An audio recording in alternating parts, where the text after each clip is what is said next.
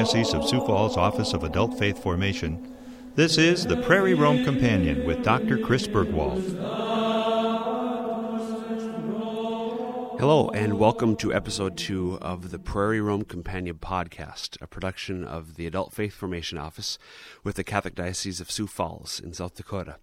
My name is Dr. Chris Burgwald, and today we're going to be looking at the question, why be Catholic?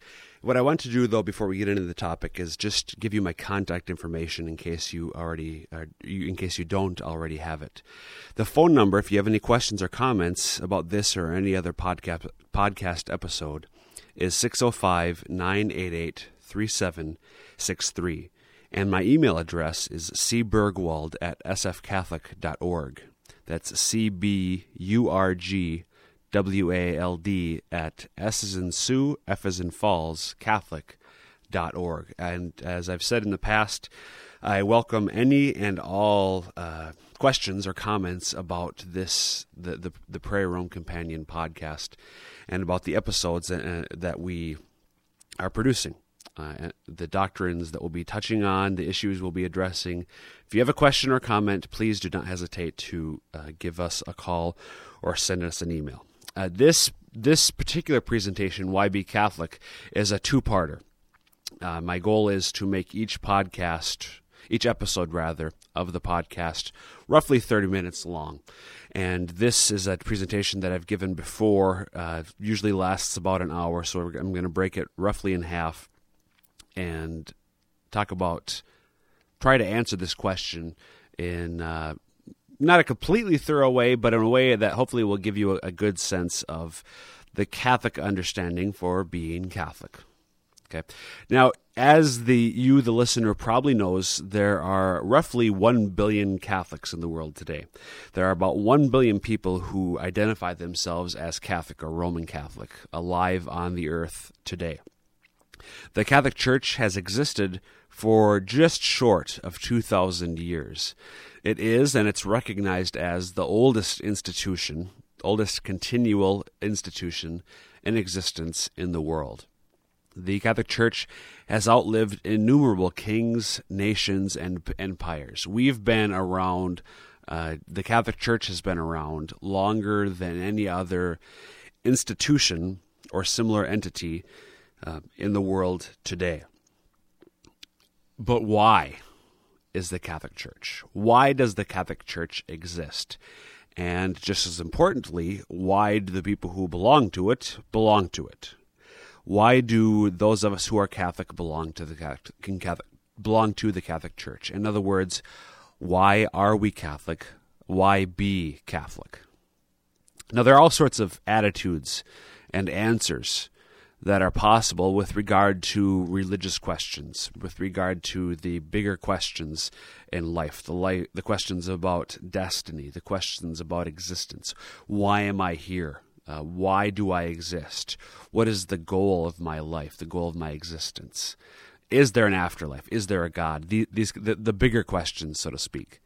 Of course, uh, within Christianity, we have the various Protestant churches, communities, and traditions as well as the Eastern Orthodox churches. And then there are the Eastern religions. Uh, Hinduism and Buddhism and Confucianism are some of the more predominant examples. Uh, really, any variety of belief system, even an atheistic belief system, is is a response to what you can consider the religious questions. You know, if, if somebody asks the question, "Does God exist?" and if your answer is no, in a sense, you are holding to a religious belief. You're holding to a belief with regard to a religious question. Of course, most most atheists wouldn't describe themselves as religious. They they oftentimes would call themselves irreligious. But in, in the broad sense of understanding religion as one's attitude or one's answers to the larger questions about life, when one understands religion that way, we see that everybody, in fact, is religious one way or another. And there, again, there are all sorts of, of atheistic belief systems, uh, secular humanism, existentialism, and so on. And a lot of times these can even overlap. In other words, somebody can hold more of them at once. Now, of course, if you don't like any of these particular belief systems, you can always make up your own. Uh, I, I, suppose it would be possible for me to establish the first church of Chris instead of the first church of Christ, but somehow I doubt that I'd have a fairly, or I, I think I'd have a fairly small congregation. So, with all these answers out there, especially in a free society like our own here in the U.S. and other places where there is religious freedom, with all these options, why be Catholic? Why should somebody be Catholic? All right. Now, I'm going to first discuss some possible answers which I, I consider, uh, in one way or another, inadequate.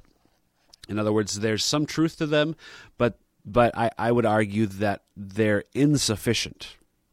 They're ultimately inadequate to answering the question, why be Catholic? There's got to be more to it than these particular answers provide. One very good, if perhaps somewhat insufficient answer is uh, as to why be Catholic is the beauty of church art and church music.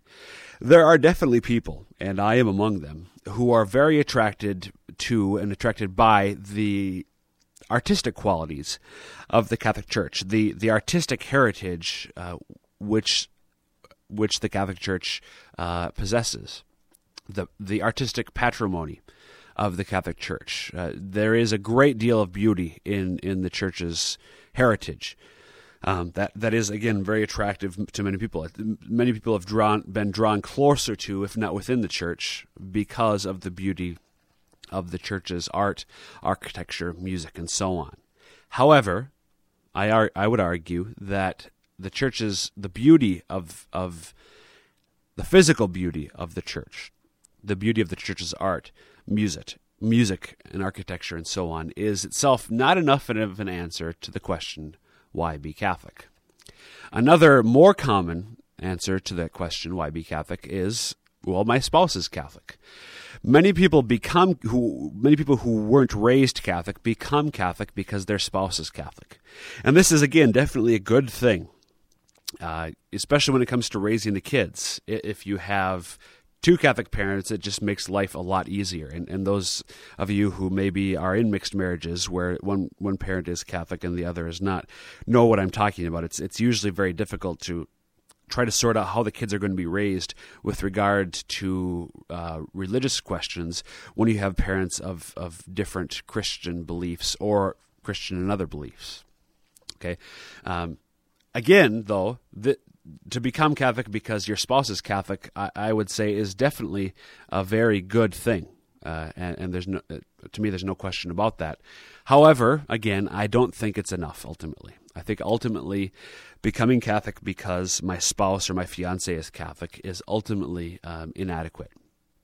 Probably the most common answer to the question, why be Catholic, is because, uh, well, that's what I was raised. And this is true for me. I, uh, well, in a sense, I am Catholic, partly at least, because I was raised Catholic by my parents. Most of us who are Catholics were raised Catholic, and that's why we continue to be Catholics. And again, this is a good thing. It's very important that parents raise their children in the faith. Uh, parents, the church is very clear on this. Parents are the first or primary educators of their children with regard to the faith. They are the primary catechists, in a sense, uh, of their children. When just brief tangent here, when when parents send their kids to a catechist program, a CCD program at their local parish, they are entrusting, or rather, they're enlisting the the parish and its catechist program in their own work of catechizing their parents. In other words, they're they're asking for assistance from the parish, and they're they're calling upon the resources that the parish has to offer. Now, in some cases, this is it's easy to see why this is the case. Not all of us are are, are probably the greatest teachers. Uh, we're all called to live, and one of the the best ways, uh, the maybe maybe the primary way that parents catechize their kids is by living out their faith, by living being a living witness of and to Jesus Christ. Pope Paul VI, in one of his documents on evangelization, on spreading the gospel, talks about how the best teachers are witnesses. Or he says more, more, um, more verbatim, witnesses make the best teachers. So those who are teaching another about others about their faith are, are the best teachers when they witness to their faith, when they live out their faith in their lives. And this is definitely true with regard to parents and their children. Uh, in in most cases, uh, parents catechize in one way at least by their example of faith, by living the life of faith themselves, and the children see this that, and it's a model for them parents are, are modeling what it means to be a disciple of Jesus Christ, what it means to be a faithful Catholic to their kids. At the same time, not all parents are able to give that explicit doctrinal presentation to their kids. Now, hopefully, they're able to do that, but that's just not a possi- not not possible in some instances, and therefore they they call upon the parish and the parish catechetical program to help catechize their children uh, the more doctrinal nature the, of of the faith, the the uh, the content of catechesis, the doctrinal content of catechesis. So they, what they're doing, though, again, I just want to make this clear, is they're enlisting the parish to help them. They are not giving their kids. They're, they're not absolving themselves of their responsibility to catechize their children.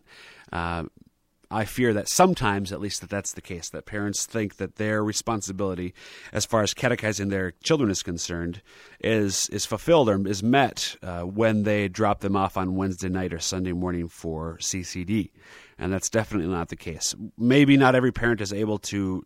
Uh, maybe even most parents are able to give that uh, doctrinal catechesis um, but every parent should always remember that they are the primary catechists, and at least by their witness, by their modeling, by themselves being a faithful disciple of Jesus Christ, they are catechizing their children. Okay, so now, end of tangent. Uh, again, most I think, or in, in the case of many Catholics, they're Catholics because that's the faith in which they were raised. Uh, but when you're trying to answer the question, why be Catholic? Again, this answer is also insufficient. Now, again, as I said at the outset here, and as I, hopefully I've tried to make clear, all of these answers do have some element of truth in them. All of them do say something which is true about why somebody should be Catholic. In other words, they're not wrong answers. Um, they are correct, they're just incomplete.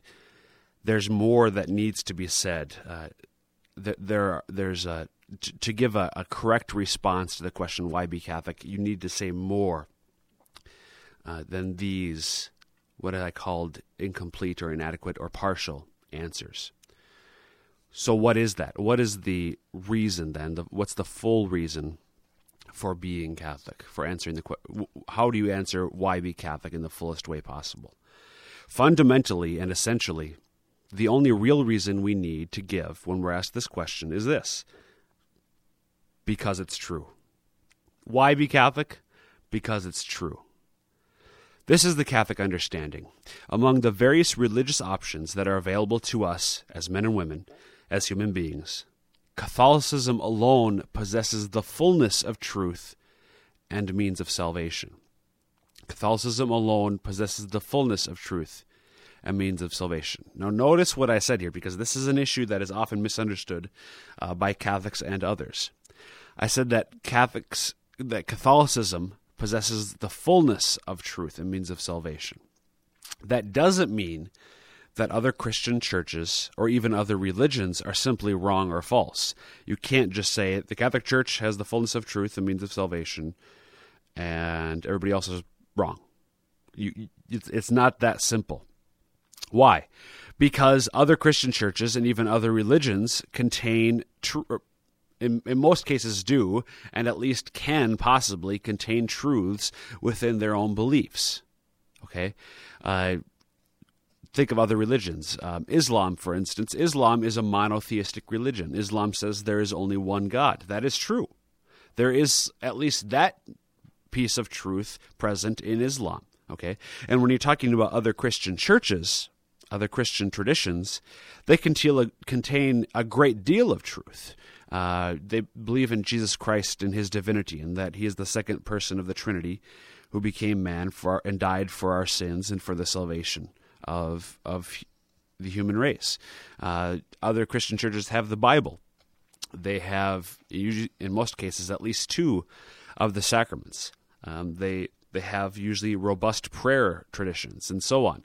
So there are elements of truth and elements of of uh, means of salvation within other religions and especially within other Christian churches. And by the way, just another brief thing when you speak of other religions, we, we, we don't speak about Christianity is a religion, although there can be some debate about that, which I don't want to get into right now. Some some Christian theologians would say that you shouldn't describe Christianity as revolution. Uh, sorry, as a religion. But that discussion aside, just using the common usage of the term, Christianity is one religion. I'm a Catholic Christian. A Lutheran Christian is not a member of another religion. We oftentimes, I think, refer to other Christian churches as other religions. That's a usage I think we need to get away from because uh, we, as Catholics, recognize the the the deep Christian faith in other Christian churches, uh, and, and although, as as we're talking about here, we do hold that the Catholic Church alone has the fullness of truth and means of salvation. The fact that we are brothers and sisters in Christ means that we are at least part of the same religion, even if we're there's there's different uh, degrees of fullness of or different levels of truth among those various Christian churches. Okay, so all Christians are members of of the same religion. Within that, you talk about the different churches or, or communities. All right. So, Catholicism, among other Christian churches, among other religions, alone has the fullness of truth and means of salvation, which means that our doctrines and and and our our official uh, religious practices, things like the liturgical life of the church, the sacraments, the mass, and so on, our our beliefs are the most true. Now, that sounds like a bold and some people would say even an arrogant claim, but we would hold that we we are simply recognizing um, something that God has given of us, and we recognize it as a gift. I, I don't do anything to earn my Catholic faith, and and, and there, we as Catholics, um, I think sometimes we need to be careful that we don't come off as arrogant because we do have the fullness of truth and means of salvation. Because there isn't any room for, for arrogance. Uh, we have to humbly uh, recognize our faith and and the, the fullness of truth that it possesses as a gift from God, uh, and, and, thank Him for that, and not uh, become arrogant about it. But nonetheless, we do make the claim that we have the fullness of truth and means of salvation. So, how can we say that? And how can we know this claim is actually true? Now, this is where uh, we, we need, to need to talk about apologetics. And this is why apologetics is so important. Now, what is apologetics? Some of you may not have heard of it. Briefly, apologetics is the branch of theology which is concerned with explaining what we believe and why we believe it and making that explanation to others. More succinctly, apologetics is about defending and explaining our faith. And especially when it comes to the question of why be Catholic and, and giving the answer that it has the fullness of truth and means of salvation. Apologetics can play a crucial role in explaining how the church can make such large, uh, in a sense, grandiose claims about itself. So how does this how does this work? What is what is the apologetic for the truth claims of the church? And one other thing I should mention, apologetics doesn't mean you're apologizing. To to engage in apologetics means, as I said, to explain or to defend our faith uh, with regard to challenges or questions about our faith. It doesn't mean you know, I'm, gee, I'm sorry for being Catholic, or well, I'm sorry that we uh, we pray to Mary, or I'm sorry that we believe in purgatory. That's not what apologetics is. Uh, it comes from the word apology. Actually, comes it come from comes from the Greek word that means to make an account for, to explain. Uh, it, it doesn't mean literally to express your sorrow for doing something or saying something wrong. Okay? So, what is the apologetic for the truth claims of the Catholic Church? Now, there are a lot of different, actually, there are a lot of different ways to try to show to somebody how it is that the Catholic Church, or why the Catholic Church says it has the fullness of truth and means of salvation. I'm going to give one of the more common ones. That's pretty straightforward. Now, when I give it to you, uh, don't expect to uh, repeat it to your friends uh, who are other Christians or, or, or, some other belief system, and uh, d- don't expect them to. Oh, wow, gee, you're right. I should become Catholic. That's not the way. Usually, 99% of the time, that's not the way that becoming Catholic works.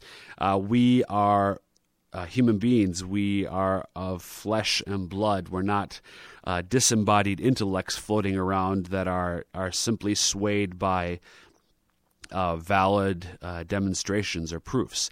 That's just not how we tend to operate. Although it can be the case in some in some instances. That's not mo- that's not how most of us operate. Uh, if you are a Catholic, you're going to hear this, and and while I'd hope that it would be convincing to you, I am also experienced and realistic enough to know that in and of itself, it, it may not. Um, it may take a little bit more let me put it that way, for you to see uh, the truth of the argument. But I do want to give it to you nonetheless because I think it is valid and I think it's pretty straightforward. begins this way. First of all, we don't know that Jesus founded a church.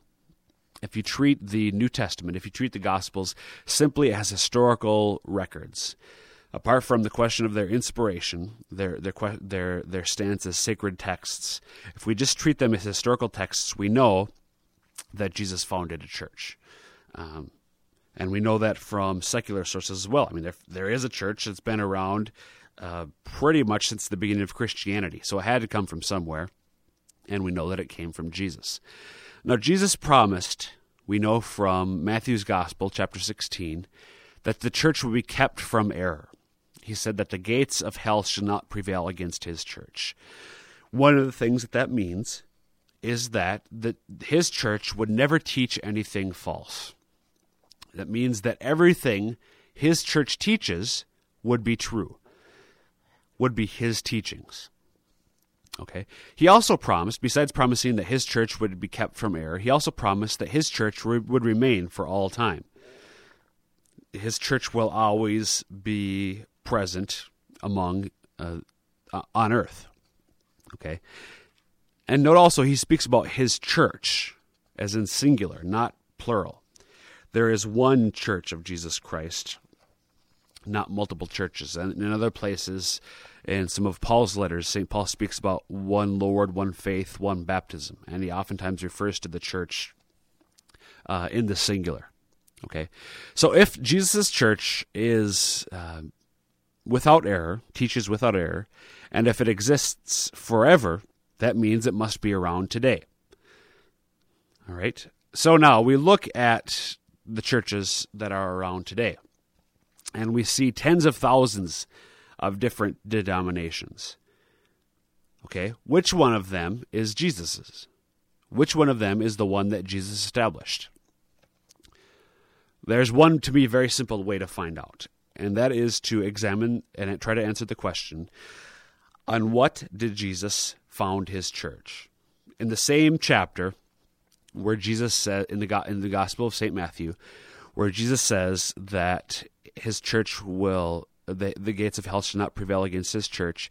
He says that he he he establishes his church on Simon the apostle, and he changes Simon's name to Peter, which is the Greek word for rock. So Jesus basically says in Matthew 16 to to Saint Peter, "You are rock."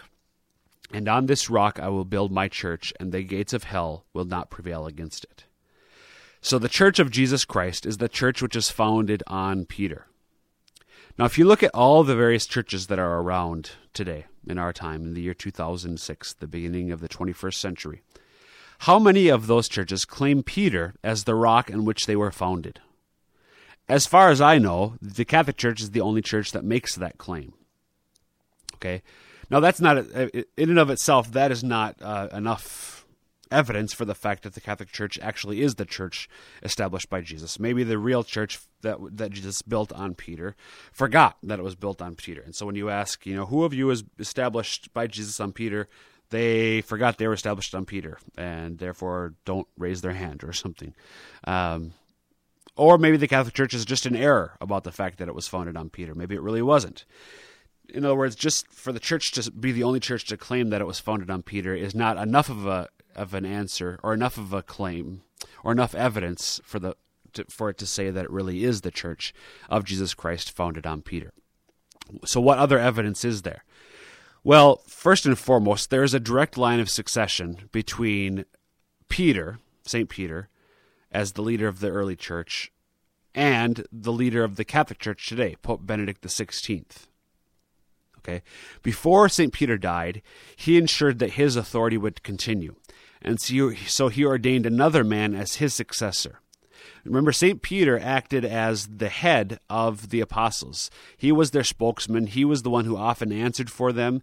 He was the one that Jesus first uh, gave the power to forgive sins to, and so on. All right? So he w- was the leader of the, not the only leader, but the, the primary and, and, and ultimate earthly leader of the early church, according to Christ's wish. And to make sure that his role continued, he ordained other another man as his successor, and that ordained another man as his successor, and so on, all the way down to Pope Benedict XVI. Okay? In other words, there's a continual line of succession between St. Peter and Pope Benedict XVI. All right? Virtually every other, just looking at churches, every other church has a separate founder. Uh, Martin Luther, John Calvin, King Henry VIII for the Anglicans, John Wesley, and so on. Only the Catholic Church can trace its spiritual history in a, in a very concrete way, an institutional way, all the way back to Jesus Christ himself. We, and we do that through the papal lineage. Before Pope Benedict, there was Pope John Paul II. Before him, there was Pope John Paul I. Before him was Paul VI. Before him was John the 23rd, and so on, all the way back to St. Peter, who received his authority from our Lord and Savior, Jesus Christ. All right, so that's that's the most basic and straightforward to me way to show that the Catholic Church is the church established by Jesus Christ. But there are other evidences that I do briefly want to to mention. For for example, Jesus appointed the 12 apostles to govern the church with his own authority.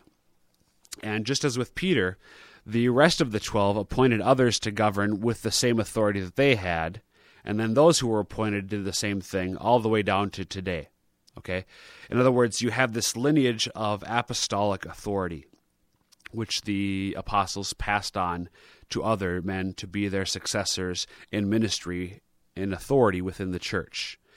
So any church that does not have apostolic lineage cannot be the church that Jesus established. Another, and I would argue that there are only there are very few claimants, the Catholic Church and the Eastern Orthodox, that meet that standard. Another uh, argument, another evidence of the fact that the Catholic Church uh, is the the church established by Jesus, is the fact that Jesus gave the twelve and therefore their successors the power to forgive sins. In the twentieth chapter of the Gospel of Saint John, Jesus says to the apostles, "Whoever sins you forgive, are forgiven them, and whoever sins you, you hold bound are held bound. So he gives the authority to forgive sins to the apostles. And again, they pass that on to their successors in the ministry. So any church in which the pastor does not forgive sins in the name of Jesus Christ cannot be Christ's church. Also, uh, if you consider the Eucharist, in the sixth chapter of John's Gospel, Jesus says, uh, somewhat famously, Whoever eats my flesh and drinks my blood has eternal life. Okay, and in the, the Last Supper narratives or stories of Matthew, Mark, and Luke, Jesus says, This is my body, this is my blood. In a very real and a very concrete way, Jesus uh, gave his teaching on the Eucharist, uh, demonstrating, and we'll go into this in a, in a future episode but he demonstrated that he is truly present in the Eucharist. And therefore, any church which denies that Jesus is really present in the Eucharist cannot be his church. Okay? Now, there, there are other examples that I could give, but those, those four are sufficient. If you take those, those examples as criteria for determining which church is Jesus' church, and you measure every church in existence today against them, you find that in the end, only one uh, passes all of the criteria. Only one has all of the criteria, which I just mentioned, and therefore only one church can be the church which Jesus established. There is only one church which can and does claim that Peter is its rock, that has apostolic succession, that believes in the real presence, that has ministers who forgive sins. And that church is the Catholic Church. Again, other churches might have some of these truths, but only the Catholic Church has all of them. So, based on Scripture alone, we know that only the Catholic Church is the church founded by Jesus Christ. And I should point out that there are, I'm just going to mention briefly, and, and we can get into it in a future episode, but there are all sorts of historical evidences as well for the truth claims of the Catholic Church.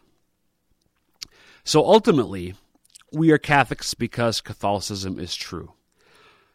Not, or shouldn't be, because we're raised Catholic, not because we love the art and music and architecture of the church, not just because we're married to a Catholic, or not just because we happen to, quote unquote, like some Catholic teachings. Ultimately, we should be Catholic because, because Catholicism is the faith taught by Jesus and his apostles and, and handed on down through the centuries, through the millennia. Ultimately, that is the reason. We are Catholic because Catholicism is true. However, more can be said. And that's what I want to do in the next episode. Uh, go on further ultimately just saying it's true is is in one way enough but really we can flesh that out even more and make it more understandable for our friends and family who aren't catholic and who want to understand why we are catholic why be catholic so i hope you will uh, tune in next time for episode 3 of the prairie home prairie home companion in which i'll go on to give a further detail in answering the question why be catholic Thank you, and God bless you.